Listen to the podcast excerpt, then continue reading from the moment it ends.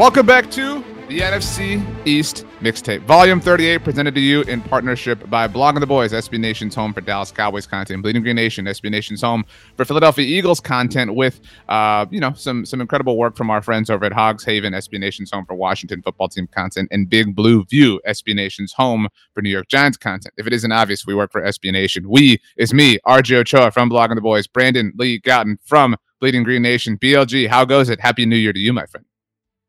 Happy New Year, RJ. Last week, we talked about the Cowboys clinching the playoffs. This week, another NFC East team has clinched the playoffs. Two teams from the worst division in all of sports history uh, being able to NFC least. Yeah. Did you make that I, up? I wish I did. Um, I just again, I've taken every shot I could to dunk on the dumb uh, predictions for the season at the beginning of it. Um, all the people, Brandon, that said seven wins is going to win the NFC East. You know, again. so yeah, that's that's totally going to happen. I've done a lot of work for my predictions. Yeah, that's going to happen. Here we are. The Philadelphia Eagles are the second team in the NFC East with nine wins, potentially ten, if uh, my man Nick Sirianni gets the full beautiful flower uh, to bloom all the way through. I mean, what a what a great job by the potential coach of the year. You know, my man Nick S. Look at him go. Your guy. I was gonna I was thinking about, you know, maybe wearing a visor. I don't think I own a visor, so that was kind of tough. Uh, attaching some uh, highlighter slash marker to it, uh, and I thought you'd really like that, but uh, I didn't, and I'm here instead with my bald head, so you get to see that. Uh, listeners don't get to see that, unfortunately, for them. Very, you're really missing out here. Um, I don't, but I don't have a lot of visors either. I find the whole concept of one weird. I play a lot of golf, and like I've never golfed in a visor because the whole purpose of a of a cap or hat is to protect you from the sun, which the visor right. doesn't do. So I actually really find the visor at night to be very strange, uh, which you see a lot mm. from NFL coaches. I don't like the move um, just because I associate it most with Matt Nagy. Um, so if Nick Sirianni wants to be in that club, it's up to him. But he's uh, he's powering his way through it.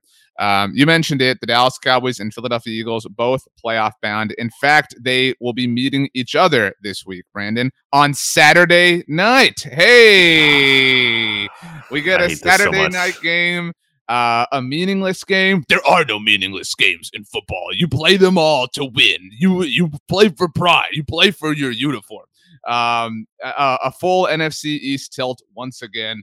Uh, we have a lot to get to. Uh, this will be a bit of a different episode uh, for our BTB, BGN, uh, Hogs Haven, and Big Blue View listeners, just because it's not going to be as preview heavy because these games are kind of meaningless, but we have some things to kind of flesh out as it pertains to all four teams. So, Brandon, uh, a reminder to everybody wherever you're listening, Blogging the Boys, Bleeding Green Nation, Hogs Haven, Big Blue View, to subscribe to your preferred podcast network for your favorite team. Leave a rating, write a review, and then, you know, I know the holidays are over, Brandon, but it is still like let's just make the season of giving all year long. Uh, go to someone else, leave a rating, write a review, tell them about how your team is better than theirs, uh, which is an easy thing if you're going to Big Blue View. Um, and uh, yeah, spread the love. Uh, it's a new year, New Year's resolutions. Maybe some people for them it's to support their podcast better mm. their favorite podcast. So you know and there's a suggestion if that isn't yours and you want to take that one up it's it's a pretty easy one to follow through on. I think uh kind of nice to be able to execute one of your resolutions as opposed to setting the bar maybe a little too high and not being able to meet it. So uh aim low and achieve it. That's what i always say. So the um let's start with the division winning dallas cowboys brandon. Uh lost to the arizona cardinals last week and i'll get this out of the way. Enough enough complaining about the officials. Enough, Cowboys fans. Enough. This is so lame. And and not just the fans. I, I not know. just the fans. Oh, dude. I look. I, look, I don't want to go down like too deep into the weeds here because a lot of blogging the boys listeners have already heard me do this. Like, I was so bothered that Mike McCarthy and CeeDee Lamb mm. and Leighton mm. Vander Esch. I was so bothered that they blamed the officials. You had seven points on the board through the first three quarters. Was it a fumble at the very end? Sure. I totally believe it was a fumble. Does it suck that it didn't get ruled that way? Yes. Does it suck that the officials didn't buzz in to get the right call? Yes. But you lost this game. I also, Brandon, hate. I'm not a Greg Zuerlein fan. But I hate that now it's become this like, well, if he just makes that field goal, you know, they they go to overtime. No, like this, you you put seven points on the board. like even if you had put ten points on the board, like this is such like revisionist hindsight. you know, making up and caping happening for the Cowboys. So, um, not a fan of where they're at right now. Um, just not not good, not good vibes. But you got a week to turn it around. Not that this week is like super duper important, but yeah, not cool. Uh, you lost. Just admit it. Just have some accountability. And speaking of accountability, didn't have a timeout, right? To call the challenge. Like that's something you can control. I know the refs got it wrong and that happens, but like you can do your part to make sure you can reverse the ref's decision and you didn't put yourselves in a position to do that if you're Mike McCarthy. Um, so that's something uh, when we talk about control. And also when we just talk about like the Cardinals and this this being a really bad loss for the Cowboys, I mean, like I, I it is because we were just talking about how the Cardinals might go into the playoffs with a six or five game, whatever, losing streak and the, Cowboys were like eight point favorites in this game. Like this is a really bad loss. I mean, Cardinals have not been looking so great recently. I think the Cardinals needed it more, wanted it more, whatever. Um, they played that way at least. Um, Dallas played. Like that's crazy. No, it is. You the, I mean, I, am not seed. justifying it. I'm just, yeah. I'm just assessing it. Like Dallas played like a team who had won their division and took their foot off the gas a little bit, and that that was frustrating to see. And they had every opportunity to maybe not even kill like if they had won i don't think it fully would have killed the narrative that like all you you know all you do is beat bad teams and you lose to good teams because the cardinals were floundering and you know like they they were a playoff team but they were floundering and so i i mean but they all they did was was give that narrative life and instead of like uh, you know facing the firing squad, so to speak, like with some conviction and, and all of the rough, fair questions this week, they're pointing fingers. Like, dude, this is not cool. Like you you got to be better than this. And so um that's I, I'm not I'm not in my happiest place heading into the regular season finale. Uh, especially considering the takes that are already flying around about how the Cowboys should approach this game. On that note, real quick, before we get into the game itself, it's funny because I was reading Tom Ryle's post on uh, Blogging the Boys about uh, you know the Cowboys kind of having concerns heading into the playoffs, and everything that's being said about them or in that paragraph kind of reminded me of what people were saying about the Eagles too, in terms of like you know not beating a really good team. And I think we kind of have to uh, like stop down on that and say that like not every team can beat the bad teams. So there's credit right. in doing that. You can't just like say who have they beaten. It doesn't count. They beat all the bad teams. I mean, not only have they beaten both the Eagles and Cowboys like bad teams, but they've done it pretty decisively. So you know you get credit for that. You're in a you're in a clear class above those teams. Um, but that being said, you know it's kind of all about the playoffs, especially if you're the Cowboys more so than the Eagles at their stages of you know their timelines and everything, and, and this being you know more of an all in year for the Cowboys. Um, so yeah, it's a pretty disappointing loss. It's not the end of the world. You know the season obviously is not over. Um, not getting the one seed, which you know, never looked like necessarily likely, but no, did but look you, possible. You, you, but even if like even if you're willing to surrender that they were gonna, you know, the one seed, right? Which like, the Packers weren't going to lose to, or they're not going to lose to the Lions. It was very unlikely they were going to lose to the Vikings, especially once the Cousins well, news hit. Um, yeah, but, your boy. Anyway, look, we have a lot to get to. All right, so we, we, we don't have time for a Kirk Cousins tangent. Um, but um, I mean, so so you the two seed was there though, and you know you you got mm-hmm. you, and and I in a weird way I'm so ups or so happy rather that the Bucks came back and beat the Jets. I would have been so upset if the Jets had pulled that off and then Dallas still lost. You know what I'm saying? Like I'm you know, I mean, maybe that's just my emotions getting the better of me there. You mean but, like Dallas would still be the number two seed, or no, no, no? Or? If could because if Tampa had lost, then Dallas wouldn't. Eh, eh, like if the Cowboys had beaten the Cardinals, if that's the only result we'd change from last week, Dallas would yeah. still be the two seed right now, but they would need the Rams to win this week because right. they would need that three way tie. But if the yeah. Rams had lost the Jets, they, they would have controlled their own destiny towards the Bucks lost to the Jets, right? And, and so that's why like the Rams. Um, I did whatever. I, I yeah. I'm glad that the Bucks what came back to beat the Jets because I would have I've been even more upset if they had wound up losing to the Jets and then the Cowboys couldn't take advantage of the opportunity. And so it's just tough. Um, it's frustrating. And my last thing before we kind of look forward here, um, because there are a lot of Cowboys fans, and I get it, people. You're upset about the calls, and you feel like the world is mm. against the Cowboys, and Roger yeah. Goodell sits in his evil lair, looking like BLG Definitely. right now, like Lex Luthor, and is just you know conspiring against the Cowboys, like coming up with ways.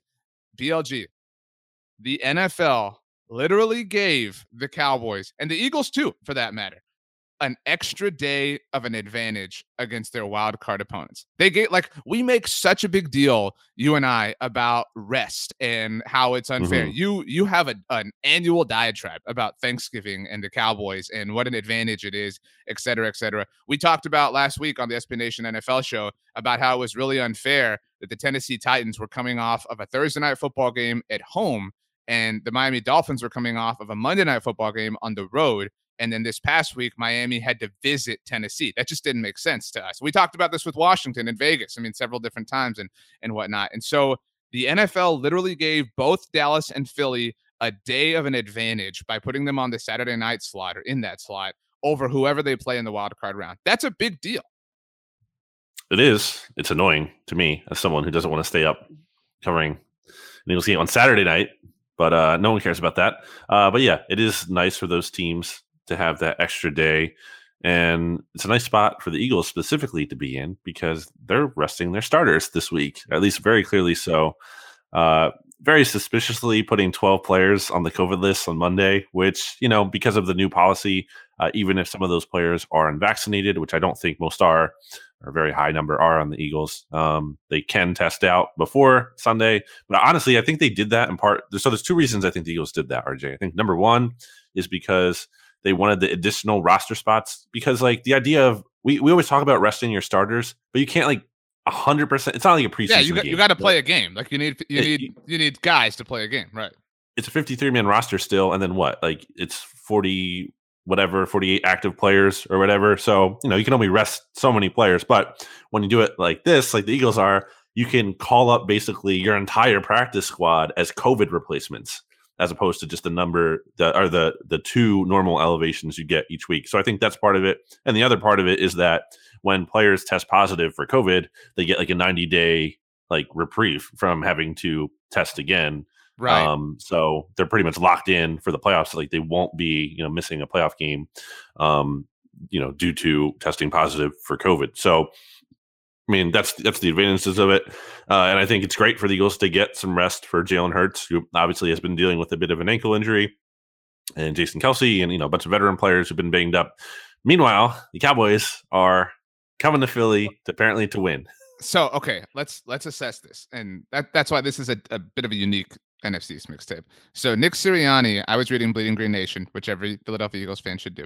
Um, has is sort of indifferent, right? He hasn't. He's he's kind of you know well, we don't know what we're gonna do. You know we don't know how how much we're gonna play, right? Like that's his general stance so far. That's his public stance. Right. When okay. you look at to be clear here too, when you add the context of like the Eagles had notoriously short training camp practices this summer, like they they've always been conservative, at least under Sirianni when it comes to injuries and everything. It's pretty pretty safe bet that, that okay. they're not playing the starters. Oh, but still, like yeah. if we're just focusing on what he has said in front of a microphone, it's it's that they're still sure. figuring it out. Non-committal. right. Whereas Mike McCarthy and Jerry Jones in their public appearances so far have said we're playing to win. Now, to be clear, this could just be coach, GM, ownership speak, right? Like just kind of like, you know, pomp and circumstance, whatever. Yeah. I will be so upset if the Cowboys play this game in in and, here's here's the take, BLG, because the Cowboys like Cowboys fans are th- th- okay. This is my impression of a Cowboys fan who's really pissed off. No, we got to play. No, I, I, we, we need to establish momentum. All right. Have you want them to? You want the last thing that they did to be this loss to the Cardinals? No way. We got to go out there. We got to score a bunch of points. We got to go into the playoffs riding that high. Fine, sure. Like in a perfect world, great. There's a risk of injury, right? Like that goes without saying, right? That's obvious, right? Also, what Gallup, if, yeah, yeah. Michael Gallup suffered a torn ACL while scoring a touchdown. You know, like I mean, but so that that's the obvious risk. But then like, okay, um, you you want this, you want momentum, which you think is real. What if what if you suck? Like what if what if you're bad? Like what what if you what if you like make this whole big thing about we have to go and we have to play well and we have to enter the playoffs riding high and you just stink up the joint? Like what what if that like do you have negative momentum now? Like like like the Giants had passing yards last week? There are net passing yards like you know like what what I just I think this idea is so archaic. And I'm not saying like I'm team rest them and that you know it, it it's made to be you know absolutes. I mean, if you want to play them a series or a half fine. My my general stance is you have to have some sort of focus on the greater goal here. You cannot treat this as a no, we have to win this game. That's stupid to me. And I recognize because anytime I tweet about this, all my mentions are is, well, what if this? What if this? Like they could be the two seed. Yeah, they could. Of course they could. They could win this game 100 to nothing too. I mean, like a million what ifs could happen, but you're you're playing odds. You're playing, you know, probabilities and practicalities. And it, I say this every year, BLG. It takes so long to get here to this point. Like, think about all the life we have to live to get to the playoffs of next NFL season. Like, that's forever. Like, you are this opportunity is so precious, and to like to gamble it is is really irresponsible to me. Yeah, well, I mean, what's the upside? The upside is you can get the number two seed, maybe if you get some help, which so you know, probably here's the scenario. Likely. Here's the scenario for that there are five games this week uh, that all have various computations relative to the NFC uh, playoff picture. It was uh, there's a fantastic chart uh, that that has all this information. Deniz Selman on Twitter at Deniz Selman 33. That's Deniz with a Z though, D E N I Z S E L M A N 33. You can see it there. We retweeted it at Blogging the Boys, and, and we had it in an article. Uh, Brandon, I'm not sure how BGN likes to to give credit to hardworking people, but whatever. Um, we did too. and so um, so great chart to look at. Um, and so the the five games we've got San Francisco at the Rams, we've got New Orleans at Atlanta, We've got Seattle at Arizona, Carolina at Tampa Bay, and of course Dallas at Philly. Now, various results here would uh, again spit out different, you know, pop- possibilities here. The only way that Dallas is the two seed because Green Bay is locked in as the one San Francisco has to beat the Rams, and we'll pick all of these games in a little bit, and therefore kind of figure out what we think is going to happen. So you'd have to get a well, Niners to start with the Cowboys. The Cowboys well, have to win. I guess if you're going chronologically, I'm going by the yeah. chart though. But yeah, Cowboys okay. have to win. Uh, San Francisco would have to beat the Rams, which is conceivable. Uh, Seattle would have to beat Arizona, which is also conceivable. I maintain that the Cardinals are frauds, but the Cowboys were bigger frauds last week. Uh, and Carolina would have to beat the Bucks. That feels like a tall order. But if those four things happen, Dallas is the two seed, and they are actually hosting the Eagles in the wild card round. Hmm. Doesn't seem incredibly likely to me. Not impossible, but not you know not necessarily the most likely scenario. Um, would be fun, obviously for our sake.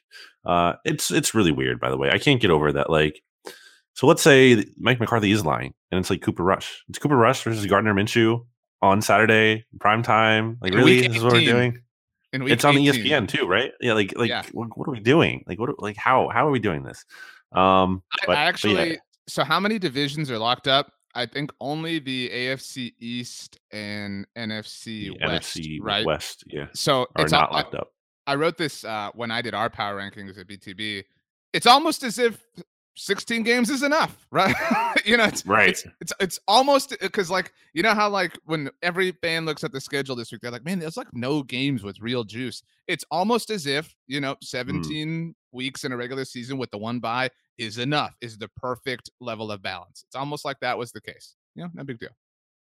I totally agree. I mean, like, where's the drama? On the drama is you know the Chargers and the the Raiders and the playing game, or but like you know who cares? No, for what? I hate when there's drama with games happening in parallel. Like you've got the Patriots Bills situation, like but like there's there's a little bit of drama in that. Like, well, what if the Bills lose to the Jets? Then the Patriots can win the AFC East. Or like the drama to me is like, well, if the Titans lose to Houston, they're not the one seed. Like that's not drama. Like that's you know that's lame. That's that's so bad. I mean, no, so whatever. But uh, getting back on track here, uh, it was good when um the Dolphins beat the uh, the Patriots to help the Chiefs win. That was fun. True. That was cool. Um, you get, I mean, like I think stuff like that that that there's it's very rare that that those cool things and moments happen. It's not worth right. this this extra week is my point. Um, I agree. So yeah, so again, maybe the Cowboys are are gonna kind of you know, you know, ultimately maybe they're playing a little bit of possum here, but if if they play to win, I just I don't know. Like if that's the driving motivation, I would be bothered personally. Your exact quotes here, based on our Slack channel, where I will be upset if Dallas plays dudes seriously. It would be stupid. it would be stupid. They just like just learned how precious like relearned. We we relearn this lesson every week in the NFL, but they just relearned in their building how precious life is in the NFL. Michael Gallup torn ACL he's about to be a free agent. Like his his life is very different now because of that injury. You know, I mean, like that sucks so much. So why would you gamble that? I mean, I, for, what? There are let's see, how many possible uh, scenarios here? One, two, three, four, five, six, seven, eight, nine possible scenarios. There are two of them in which the Cowboys are not the four seed. Two of them. But what what do you what like? And even among even there are three worlds where a Dallas win affects things. And in those three worlds, Dallas is the three seed and the two seed in two different ones. I mean, so like, is it like, are you really like, it, this is not worth fighting for, so to speak. I just, you, you've got to be smart. You're a week away from the tournament. You cannot gamble it like that. Again, you want to play them a little bit fine, but what if, what if you're bad? I, I just, I like, what if you lose? That's what I'm saying. Like, well, you, that's, you know, this as well. Like, the the common answer again for the from the Cowboys perspective here is like, well, they got to they got to establish momentum, and that's the only slant that people look at it from, right? Mm-hmm. Like they only take the most positive possible, you know, outcome and say, I want that. Well, yeah, like of course, like who who doesn't want that? But what if you lose? Like you said, what if, what if you play to win and you lose to Gardner Minshew? You know what I mean? Like how how could you possibly feel good going into the playoffs? I, I can't. I was trying to think, trying to rack my brain and think has there been a scenario like that where like a team has like blatantly rested their starters and still won the game against a team that was also going into the playoffs too? Not you know, not like you know, like let's say back in the day, the Patriots resting their starters, but like them being so much better than the Jets or the Dolphins anyway, that this that they still won because the other team stunk. Like I'm sure that's happened before, but the, I'm trying um, to think of like the Rams and Cardinals last year with John oh yeah. Wolford oh yeah that's right. and and yeah. and they they well I mean I don't know if you consider that resting their starters yeah. because McVay was already out on golf but yeah. um but the Cardinals got to face a on paper weakened or lesser Rams team and had a chance to win and get in and they lost. Right. Um I think the I think that actually happened to your boy Kirk Cousins too. I remember I think the Giants like had nothing to play for or something and then Washington lost to them, even though that's, they were trying to get well, in. That's still different. It's not like the Giants had everything locked up. That's the point you were talking about. You know, the Rams had won the NFC. No, they hadn't last year. They were wild, they were a wild card team. But I'm talking about uh, 2016. Oh yeah, when when Kirk had, was there still. Yeah, that's true. They and and the Giants had a their their wild card locked up. So, I mean, I I would not support that decision, but we'll see. Um, I do think it's important for both of these teams that they have a day's worth of an advantage on whoever they're going to play in the wild card round. And the response I got just to address this, and I vented to you about this on in our Slack, uh, was RJ complains about Cowboys fans. I got so many tweets that said, "Well, it's not really an advantage because the NFL will probably schedule them on the Saturday night wild card slot." Okay, even if they do, the team that they would be playing is playing on Sunday this week. So even if it's seven days for the Cowboys, it's six days for the other team. The only there's one of nine scenarios where it's not an advantage for Dallas or for Philly for that matter, and it's the world where Dallas finds up the two seed and Philly the seven. I mean, yeah, I don't. I just don't understand logically why that's being said. The only thing I could see, like a valid retort, might be it might not matter because let's say the Cowboys game is moved to Monday Night Football, which I don't think it will be. Let's say it is because it's then still, it would still matter though. It would still be one no, extra day.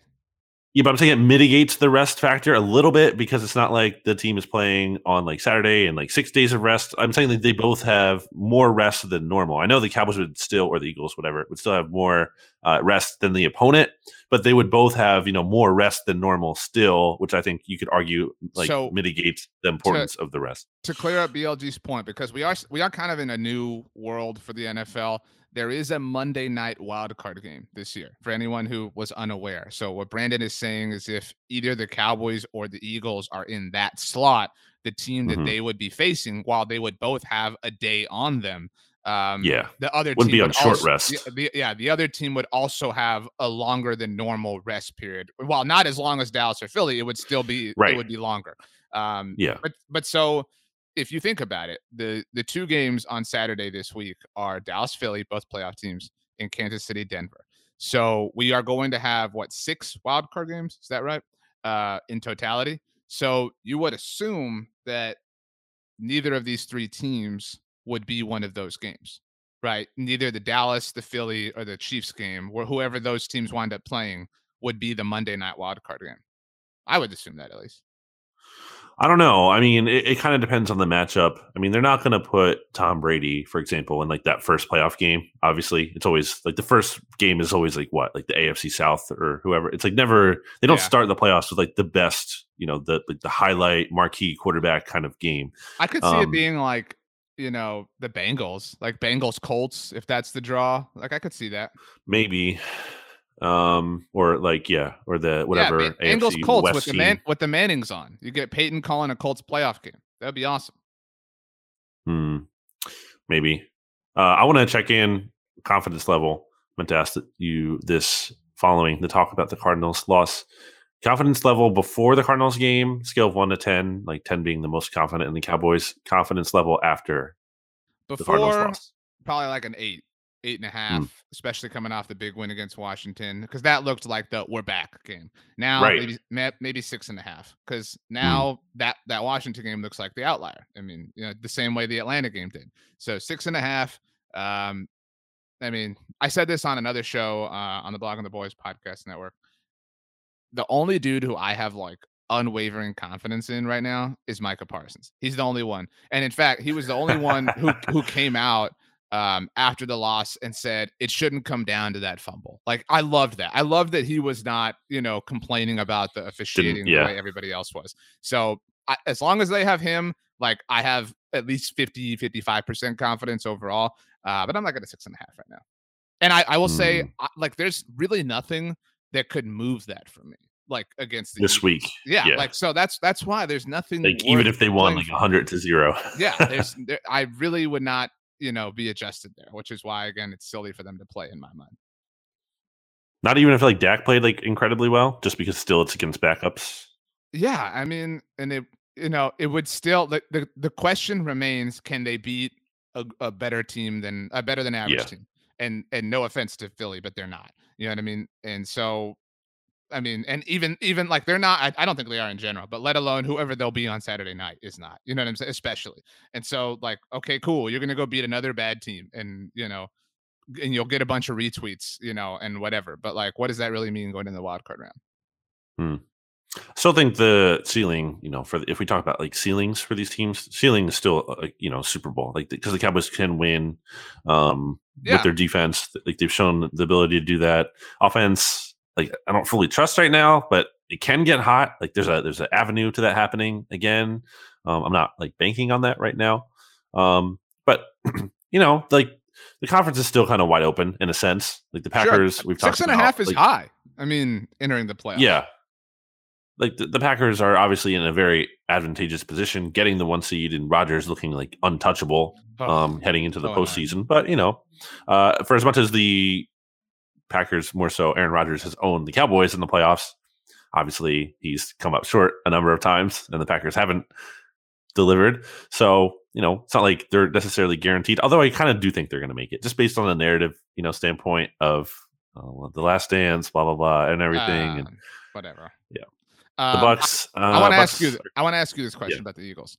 So the most common playoff opponent for the the Eagles here, um, again, of these nine potential or nine possible permutations, is the Buccaneers. They have them in yeah. five of them. Uh, whether that's as the six seed against the three seed or the seven seed against the two seed, uh, Philly against Tampa is the most probable outcome. However, there are two worlds where Philly could play the Rams, one world where Philly could play the Cardinals, and one world, as mentioned a few times already, where Philly could play the Cowboys. What do Eagles fans want? Uh, what is the best possible starting point for them?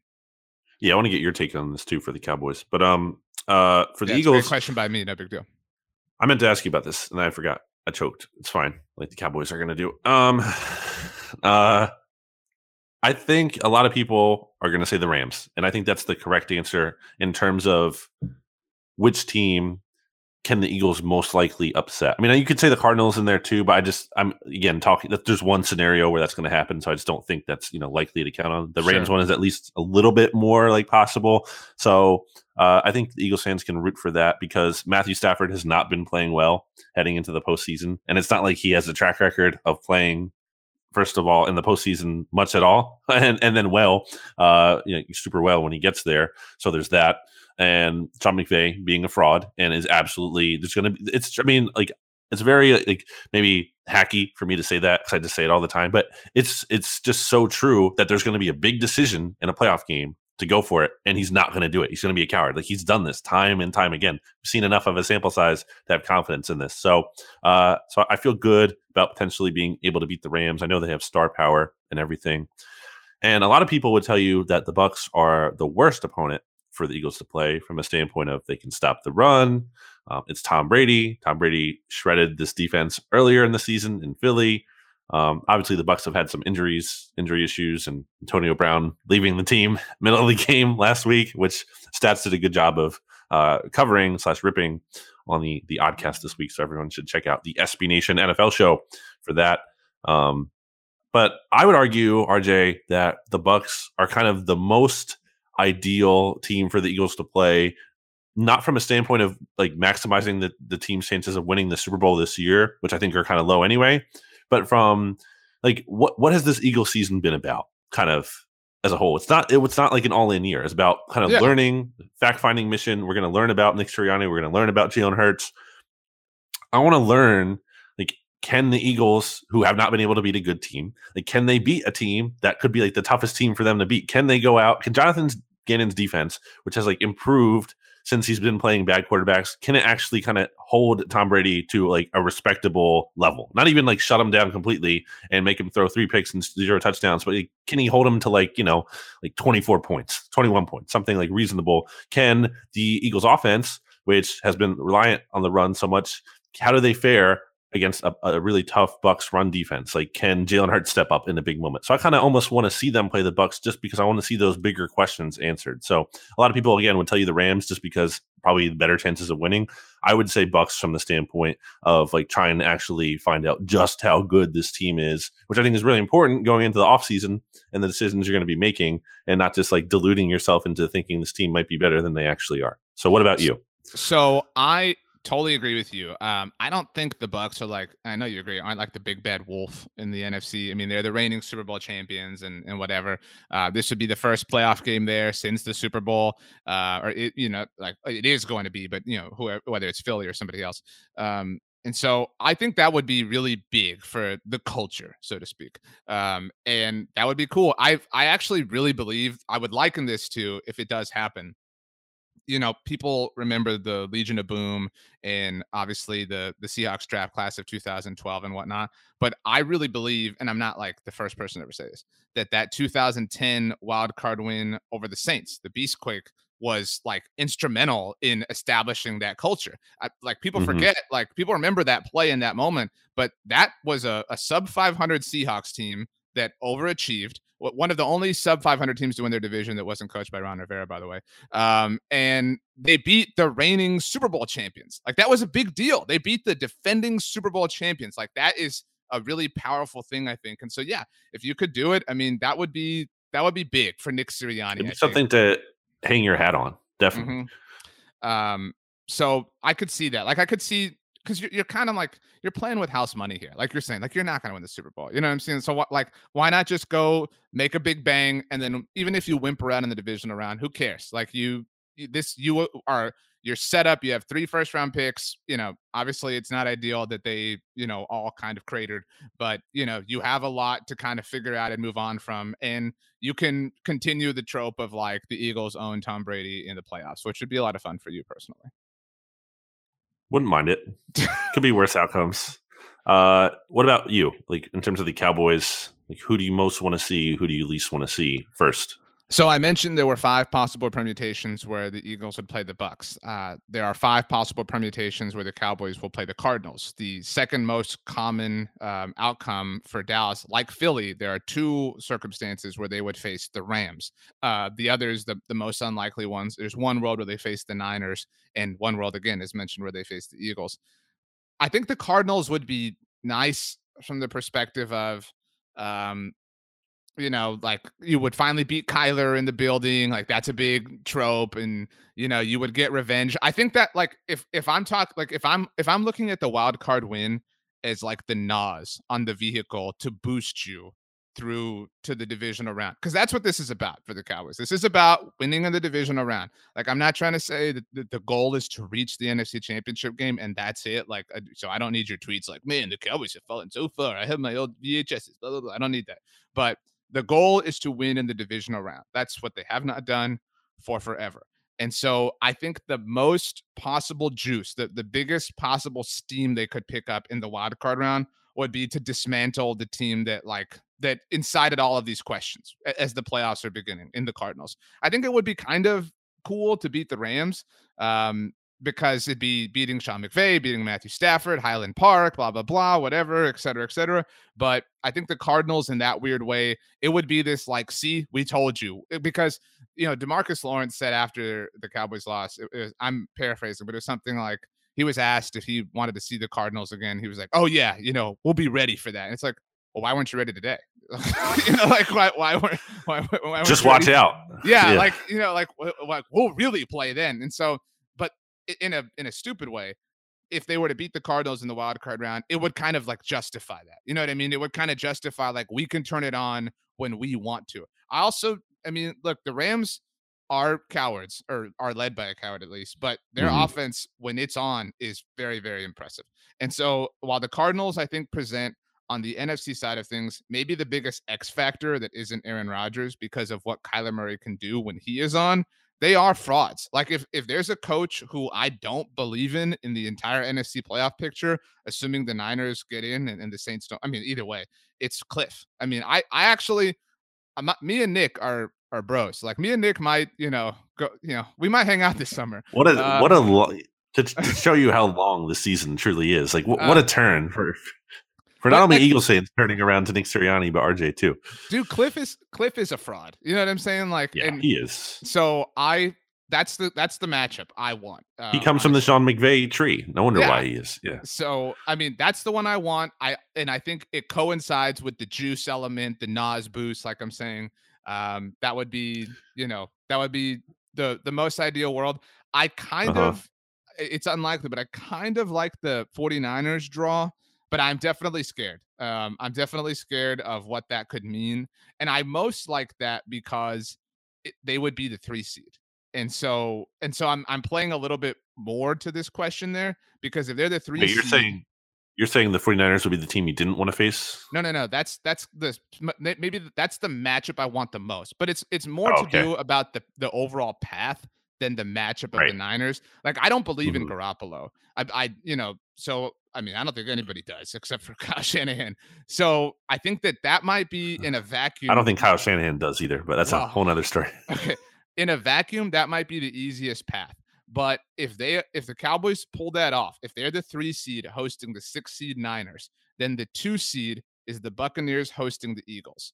So I mean, if we get what you want or the Eagles win, then the Eagles go to Lambeau Field, and the Cowboys don't have to until the NFC Championship game at worst. So, and if the, if that were to happen, if we really explore that hypothetical, then the Cowboys would draw the winner of the Rams and Cardinals in the divisional round. Basically, I I'm kind of unafraid of any NFC West team. Is is really where I'm at. But that's most of the Cowboys' probabilities at this point. So, who don't you want to play? You still haven't answered this. Who is the so this is the Bucks then?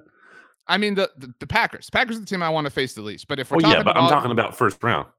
If I rank them, the four possible opponents for Dallas in the wild card round, most ideal Arizona, second most ideal San Francisco, third most LA. I'm not even going to factor in Philly because again that that you know it's hard it's hard to fact because that would involve the Panthers okay. beating the Bucks. Like that's just not happening. So then, who is it? The Rams. The Rams are the team that you don't want to play no, the most. Uh, yes, yeah, because I again the best versions of those teams, all three NFC West teams. The Rams is the best one. Agreed. Of the NFC West teams? Yeah, of the NFC West playoff teams.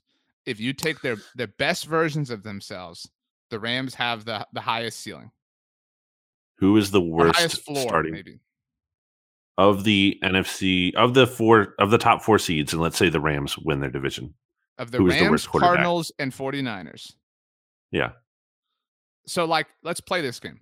And we've made this very confusing for people. But yeah, let's play your stupid. Hey, by the way, my friend Elizabeth back me up on she was not confused at all last week, and you were like, you could you you explain the Eagles playoff clinch situation in a confusing um, way. Elizabeth, she totally got it. so nice shout out to E for having my back, and wasn't just being ah. nice about it. She she like okay. told it back to me. Let's play the game anyway. that, that you totally lost, where you said you would prefer the duo of Ron Rivera and Ryan Fitzpatrick to Mike McCarthy and Dak Prescott. Let's play that game. So rank these duos from best to worst. Sean McVay and Matthew Stafford, Cliff Kingsbury and Kyler Murray, Kyle Shanahan, Jimmy Garoppolo. I think I'm all about the quarterback, man. Quarterback matters the most. And I'd rather have Kyler right now. I think Kyler can make some things happen than Matthew Stafford. Matthew Stafford is not if trending in a good way. matters the most. When we played that game, you chose the Rivera duo because of Rivera. So you cannot say quarterback matters the most. Yeah, but I said it was about how they leveled out. And obviously, I was right about that because the Washington football team won the division. The Cowboys aren't having anything to play for. But I, tr- I um, trust the McVay Stafford duo the most, which is why I fear that team the most. But, but why? Like Stafford has been bad. McVay is a coward. He has like, been bad. But again, like when they're not bad, like you're not gonna necessarily just get like their crappy version. You know what I'm saying? When they're not bad, they're the most lethal. Uh, like Kyler individually is lethal. Cliff is not lethal. Like Sean, Sean no. McVay is talented. He's a coward, but he's talented. I mean, so I mean, I that's why the Rams are number three for me as far as preferred options of those three specifically. All right. I think we've um, talked way too much about football, and not we haven't had okay. a single off like a tangent of any kind. Okay, let's take a break and let's let's we'll quickly visit Washington and New York, and then uh, we'll predict how we think all these games are going to go, and that you know that way we'll kind of have what we think the NFC playoff picture will look like. So nobody okay. go anywhere. We'll be right back after a word from our sponsors. Welcome back, BLG. You said you went to visit Elizabeth in the break. Did you tell her that you were thankful for her having your back? I did. I think they're on air. I think they're in person. I thanked her dog Paul, who's on Twitter. Not Twitter. Ah, my bad. This is the famous dog on Instagram. Yeah, Risky Dog Paul. Check him out. He's great, and uh, his um, dad too, Holden. Great, great family. So Brandon, um, I don't know where to start here. we we have to Good get call. to Washington and New York because I can start with Washington. Like it's back to what we said in the offseason where there's not even interesting to talk about. Like with all sorry, like Hogs Havens fans listening in, like like what's there to say about your team? Like it's a joke, it's a disaster, losers the stadium is falling apart. Oh, dude, the name how, is going to change. I mean, it's like I don't like everything is a mess here. I just we re- we both really thought that they would split this the games with Dallas and Philly. They got swept four weeks in a yeah. row. The bench thing. Shout out to the Eagles for continuing the troll job. Like they are just full and like total loser franchise. I mean, so we do have to hit on this the day that we are recording the mixtape, Tuesday, uh, Washington did announce a date. Uh, February 2nd is when they are going to unveil their new team name, new team uniform, uh, their whole rebrand, etc. So February 2nd, mark your calendars. There's a lot of conspiracy theory stuff floating around here, BLG. Um, Washington Commanders seems like the favorite name, um, but WashingtonAdmirals.com redirects to the football team's website, as does, I don't know if you've seen this, WashingtonPigtails.com. They both direct to the team site. Uh, so some some funny internet. No way. Uh, I'm, I'm serious. Try, try Washington. No, I mean I believe you, but they're not they're not doing that. They're not. No, I'm just I'm just saying that that that is a is a reality. But here you want a full conspiracy theory. What is the name of SB Nation's Washington football team community? BLG. Hogs Haven. Okay. It's why is that only why is that the name? It's the only uh I was thinking about this recently. It's the only NFC SB Nation blog without three names in the title, like blogging oh. the boys, Big Blue, Bleeding Green Nation, and then but, Hogs but it's, it's, a nod to the Hogs, the offensive line yeah. of Washington back in the day. February 2nd, Groundhog Day. Yeah. this is terrible. This is I mean, not worth it. I'm just telling you, like that's that's what it is. That that's the, what is, so what? What is this connection? No, I'm not. I'm just saying. I mean, it is. You know, the Washington Hogs. That would be a bad name. That's not a good name. It would, but it would. It would be great for SEO for us. But I mean, you know, I Commanders would suck so much, dude. Like I all these all these are bad. I think they should just stick with football team. Honestly, it's not like it's not like amazing, but it's not terrible. It's fine. Did you see the images for the uniform? The little things that they they leak because they they had a video No. by the way. Um, they, they like there was like a it was like a seven minute I don't know like peak or whatever or Hype assessment or- video. it was kind of more like like a like a like a web series like episode explaining some of the process um and they, they it was actually kind of interesting they talked about how they can't do they like they already said that it's not going to be red wolves and they said that they couldn't because of like trademark reasons and copyright mm-hmm. reasons and there's a lot of you know red wolves out there that you know people own rights to and they can't obviously conflict with those but so they have little teases of what the uniform looks like and one of the the, the teases blg shows like the nape of the neck and it has stars on the uniform as in Same colors. it's it's like washington's colors but Like what is that? they are Like stars the teams that usually have stars have like you know some kind of like American flag theme colors as opposed to a burgundy so- and It's it's Yellow. um I'm looking at the photo right now. Gold. It's like on the inside of the neck, like behind your neck. Um there are so the, the this jersey is the burgundy jersey and there are three stars that are the yellow or gold, whatever you qual- you qualified as, classified as. Um my point with this is like your top from the Cowboys division your top division rival is the Dallas Cowboys. You are constantly made fun of for trying to be them and for copying them. Everyone already has dragged you and roasted you for this bench nonsense. Why would you put stars on your uniform? I think we are not taking this deep enough and realizing that the Cowboys are actually copied off of the Eagles because what do you usually use on a map to symbolize a capital? Use a star, right? That's the common thing. And what was the capital of the nation before DC? It's Philadelphia Mm, at one point. So uh, there's no there's no evidence to support that. Um what a lame franchise, dude. Like what a super duper We've talked about them for way too much. They don't even like they don't deserve it right now. Like they're just Yeah. there's nothing interesting to Okay. say about them other than this stuff, but which they're purposely putting out now to kind of distract from the fact that their season is over and they were obviously disappointing and they don't have a path to a quarterback or one on their roster and they're kind of just stuck in no man's land. Okay. Well, you're right. I mean, we don't need to give them more time. So let's give the time to Joe Judge. Not 11 minutes, but um, I know BLG that you have been very anxious to talk about Joe Judge and what he had to say. Now, in case anyone is unaware, for whatever reason, maybe you were busy, you know, it's holiday weekend. Um, the New York Giants were lambasted by the Chicago Bears. I mentioned it earlier. They had negative 10 net passing yards in a real life NFL game in the year 2022 against the Bears. Like, not, you know, it wasn't like they were facing, I don't know, like oh, anybody good. I mean, like, so um, afterwards, BLG, this, by the way, was now two games after uh, the leak that the New York Giants were going to bring back Joe Judge next year. The New York Giants head coach um, went on an 11 minute rant. Uh, the question that he was asked that kind of spurred this uh, was some version of why do you have faith you will get this turned around? I do want to mention that Ed Valentine, our good friend, transcribed the whole thing at bigblueview.com. So if you want to read it, um, you should. But um, Brandon, the floor is yours. when I talk about making excuses for things, what's one thing I say? I talk about you can't just wash away everything. You can't just say, you know, oh, that we're in this bad situation. That excuses, like I always bring up Carson Wentz, for example. You can't just say, well, like, okay, the Eagles have a lot of injuries and stuff, and blah blah blah. Again, no one ex- expecting Carson Wentz to be the best quarterback in the NFL last year, but you're expecting him to like be at least top twenty and not the very worst guy.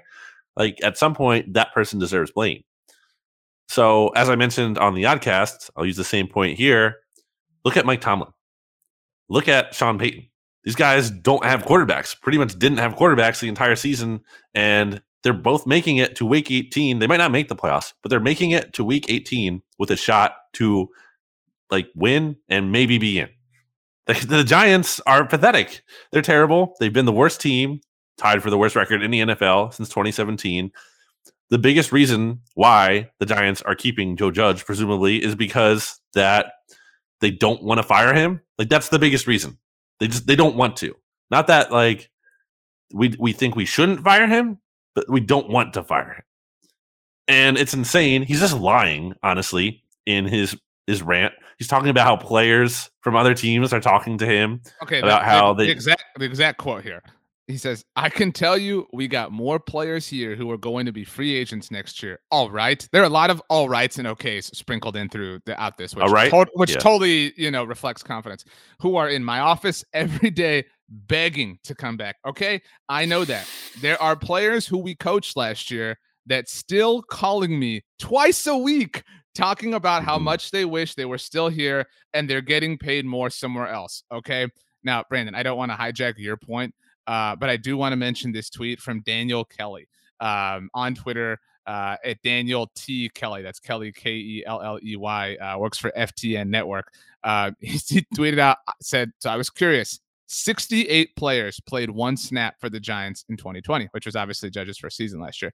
53 played this year, 17 not for the Giants, six judging as liberally as possible, make more this year. So the players here that Joe Judge seemingly is referencing that are calling him twice a week BJ Hill, Isaac Yiadom, Dalvin Tomlinson, Colt McCoy, Sean Chandler, or Eric Tomlinson. Do you really believe that any of these players are calling Sean Payton? Maybe Colt McCoy wants off the fraud Cardinals and wants to be back with the Giants. no. What I- a loser, who? dude. Who? How many of those players are even good, by the way? Like Dalvin Tomlinson's like a fine or a good defensive tackle, Right. but he's on the Vikings. Does he really okay? Does he want maybe he wants to be away from Kirk? Okay, that's fair. Um, but no, seriously, no. There's it just he's just lying. He's clearly lying. And also, who is he lying? Like, why is he lying? Like who is he lying to? Like what is he who is he trying to convince? He's trying to convince himself? himself, Ownership? himself, dude, totally himself. like the fans because like who is buying this who is out there being like the players is it the players i mean i don't know i just My- what what positive thing can you say that joe judge has done and he has elevated the team i can only point to like maybe you know again the the giants win with colt mccoy in seattle last, Last year, year. but like that was okay it's one game it wasn't like that crazy of no, a and look, performance and look who the Seahawks are. Like, you know what I mean? The yeah, Seahawks yeah, look are, what they've devolved into yeah so mean, No, dude. I mean, in fact, so my favorite part of this diatribe was he said, This ain't some clown show. He said the whole quote there is so this ain't a team that's having fistfights on the sidelines. You did. You did have fistfights in your training camp. He said this ain't some clown show organization or something else. You talk about the foundation built. You talk about the things that the toughest thing to change in a team, the toughest thing to change in a club is the way people think just because you say the word foundation does not mean you have one or are laying one. You know what I mean? Do, like, I, in fact, I actually do think it's a clown show, and I say that like you you said this um, on the Oddcast recently. It is no longer even fun to poke at them. You know what I'm saying? Like it, like it's not even worth it. Like you know, I would rather assign that time in my life to something else because like they're such they're so lame. Like, dude, they under his guidance and leadership made a big deal about crying about not winning the division last year with a Mhm. 6 and 10 record. You are a Yeah. clown show when you do that. That's who you are. they're just pathetic. They're they've And reached he, a point. He, he, referenced his days, sorry, with, with New England. And it's like being part of that does not make you good. You know, like well, he also misrepresented that too. Like, wasn't he like like people doubted us or whatever? Like, no, they didn't. You're on the Patriots. Like, again, he's just lying. Like, he's just lying for some reason. I don't know if he lives like in a different reality and his like mind is warped or something, or if he's just like a compulsive liar or something. But man, it's really strange, and I just I don't get why. I just don't get why teams think we just like we just have to be more patient. We just, like you just have to be a little more patient, and then it's really gonna.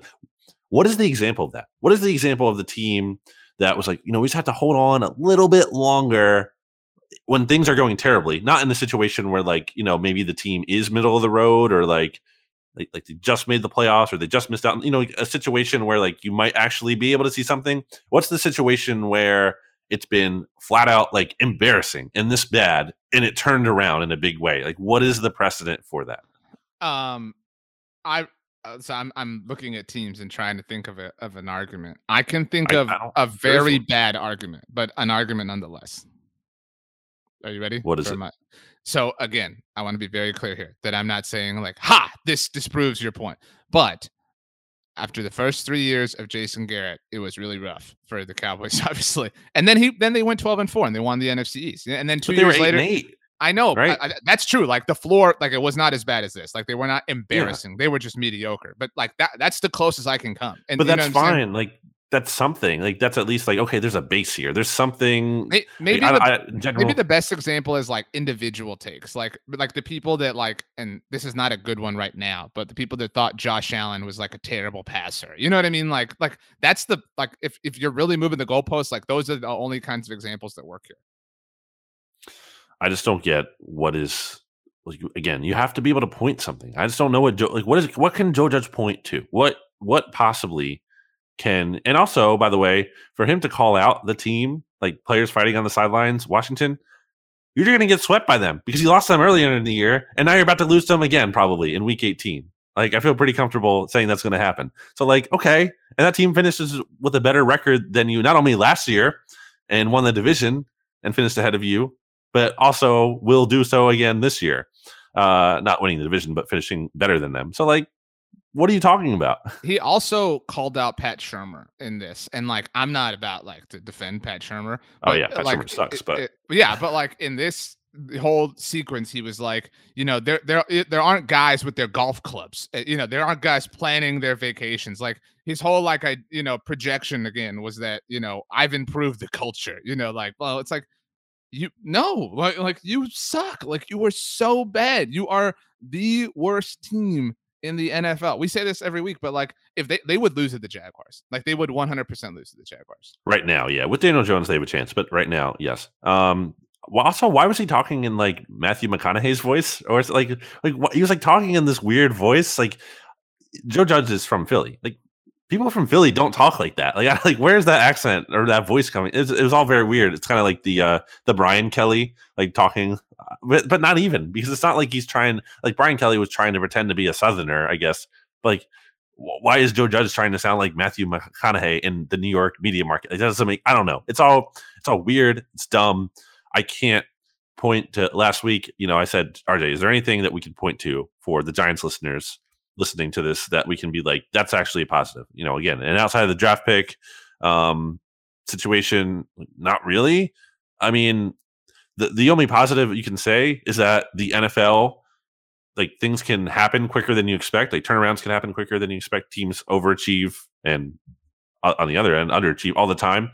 Um, so just by virtue of uh, you know the parity in the league, that is possible, but but not if you're keeping the coach and you're keeping everything in place. Like, how are how are you going to like? What is the move? What do the Giants need to do to get turned? Like, with, with I'm saying, and not like no, in their dude, current iteration, what is the move? There isn't one. And trading for Russell Wilson is a disastrous idea for them, which is why they're totally going to do it. And then they're going to have this big press conference and act like everything's back and all this stuff. And like Russell's going to join Eli's show on giants.com or whatever. And it's going to be lame. Like it's going to be super lame. Like I'll flip. I don't have an answer to your question, to be clear, but I'll ask you one you can have anything you want, anything you want, any player you want, any element to the of the New York Giants. You can have anything on the Eagles. What are you taking?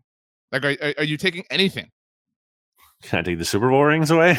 no, oh, no, but like, no. like if, if like what um, what would you want? Like what like you, like you can point. I can even point to Washington. Like you can point to things on, on the other division rivals and say, yeah, I would like, I would like that. I would I would take that. There's yeah, nothing. You take Jonathan Allen or Chase Young. Yeah, yeah um, nothing you would take from that team. Nothing. Brandon Scherff, maybe. Yeah. Um.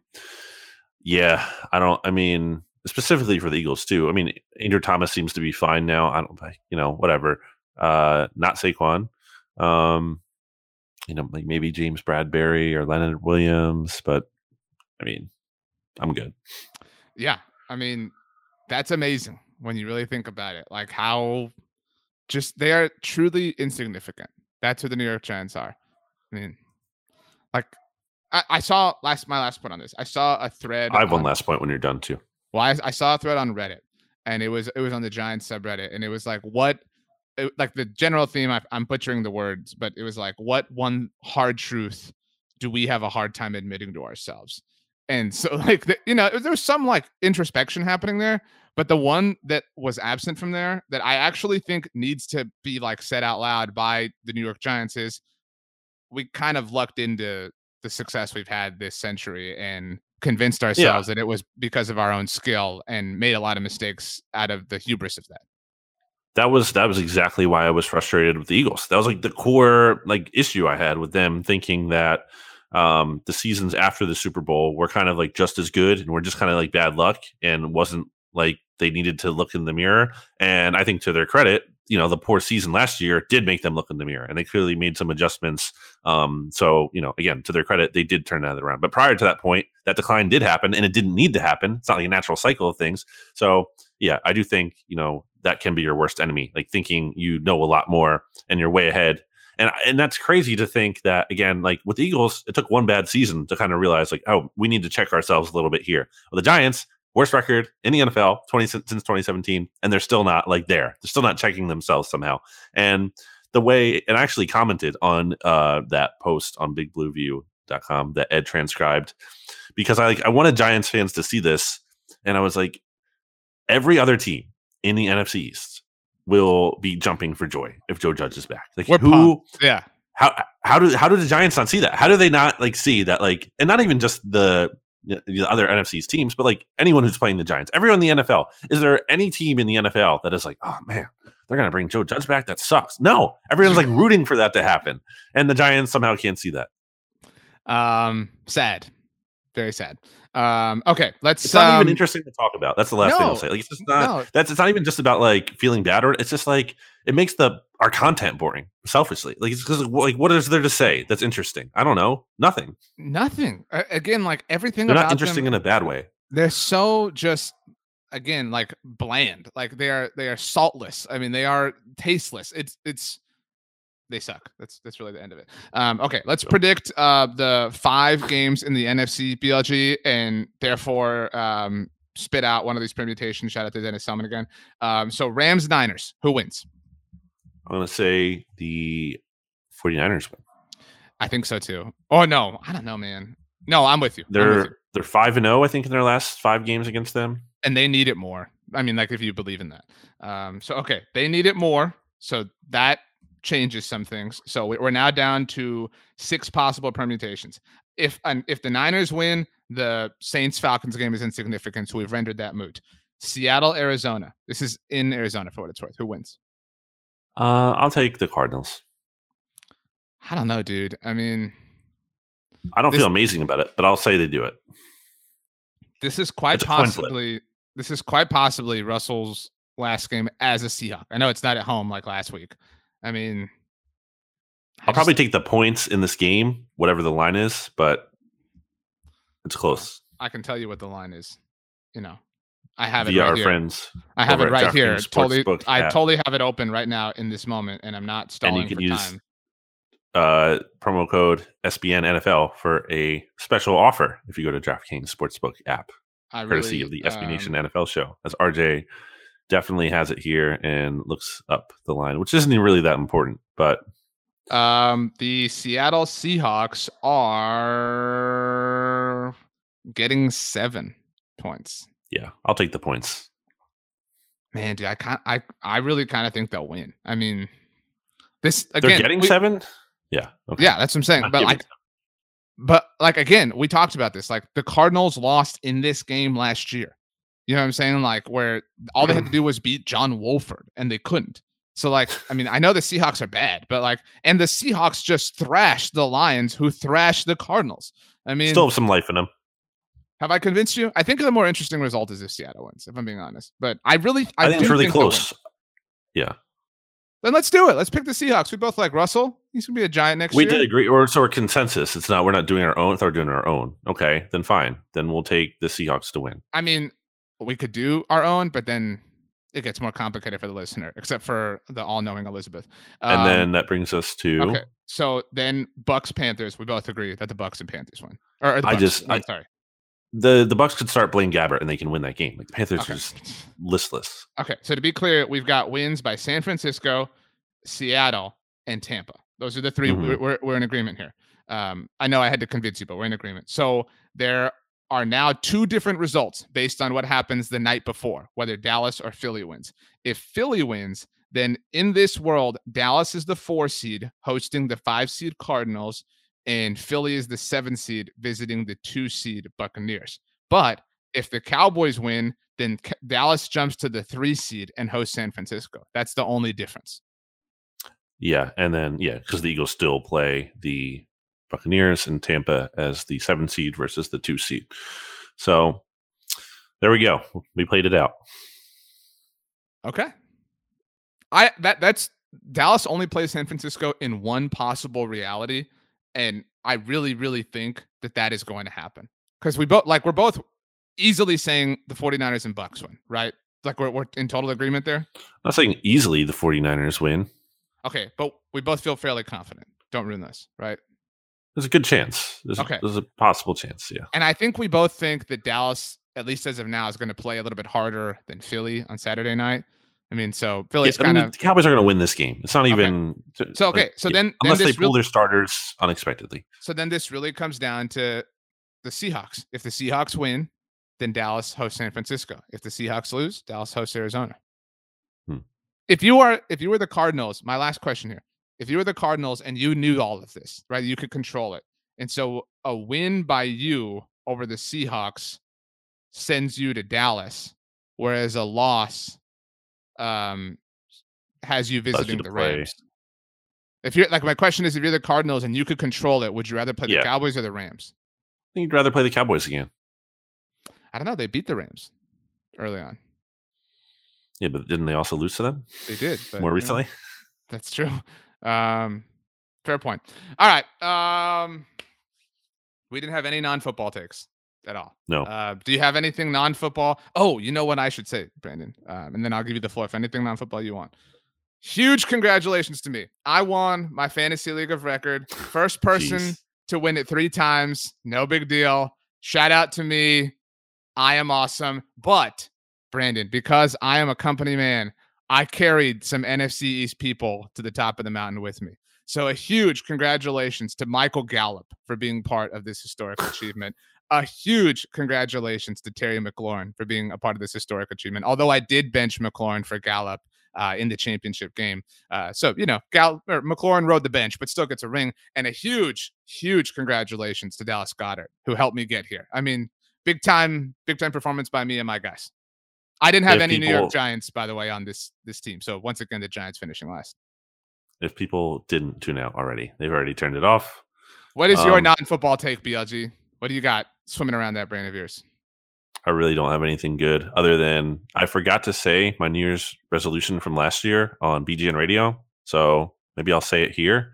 Um, so last year it's kind of a weird resolution. It wasn't like, hey, I want to lose weight or better myself. I just wanted to do something and kind of commit to it out of curiosity. And that was, I wanted to count how much money I pick up off the ground because I walk a lot and I find a lot of coins. And I was like curious to see, like, how much money do you think I can pick up I off the ground in a year? Do you have a number that you think you can guess that I found? Mm. I will give you mm. two amounts, by the way. You're, you're guessing the overall number. I did find like this isn't just coins. Okay. Um, that's a really important clue. Four dollars and eighty-three cents. Thirteen dollars and ninety-eight cents, and there was wow. a five dollar bill in there. So you know, almost nine dollars just straight up in coins. So yeah, I walk a lot. So I did it. what it. was the what was the most common um piece Coin? of currency? Yeah, like was it a penny or like a quarter? I mean, probably a penny. Yeah, and it's also funny, like because uh I, I, would say the the most rare was a nickel. Definitely, like definitely the most rare coin. Um, dimes and pennies, I think the most common. Surprising amount of quarters in there. Uh, I I think I could be wrong about this. I feel like I would more likely find two pennies on a walk than I would ever find just one. Isn't that kind of funny? Like I don't know. Yeah, it, it just seemed to work out that way. Um, do you remember the last day you picked one up? Like, was it New Year's Eve? Uh, it was uh, here. It was pretty late in the year. I think it might have been like New Year's Eve, like the the the uh, a couple days before that. So, well, huge congratulations to you. Um, there's some Wawa 29th, two cents. Boom. Um, wow, two cents, the two pennies, like you said, not just one. Look at that. Wow. I give you my two cents here on the podcast every week. And that's why you're not at $14 because you gave me two cents. Yeah. Uh, Boom. So well done. Nailed it. Um, all right, all right everybody. Uh, we'll be back next week for a playoff edition of the NFC East mixtape. Looking forward to it. Subscribe to your favorite team's network. Leave a rating, write a review. Uh, BLG on Twitter at Brandon Gowton. I am on Twitter at RJ Ochoa. Brandon, sign us off. The final infinity words belong to you. Eagles win.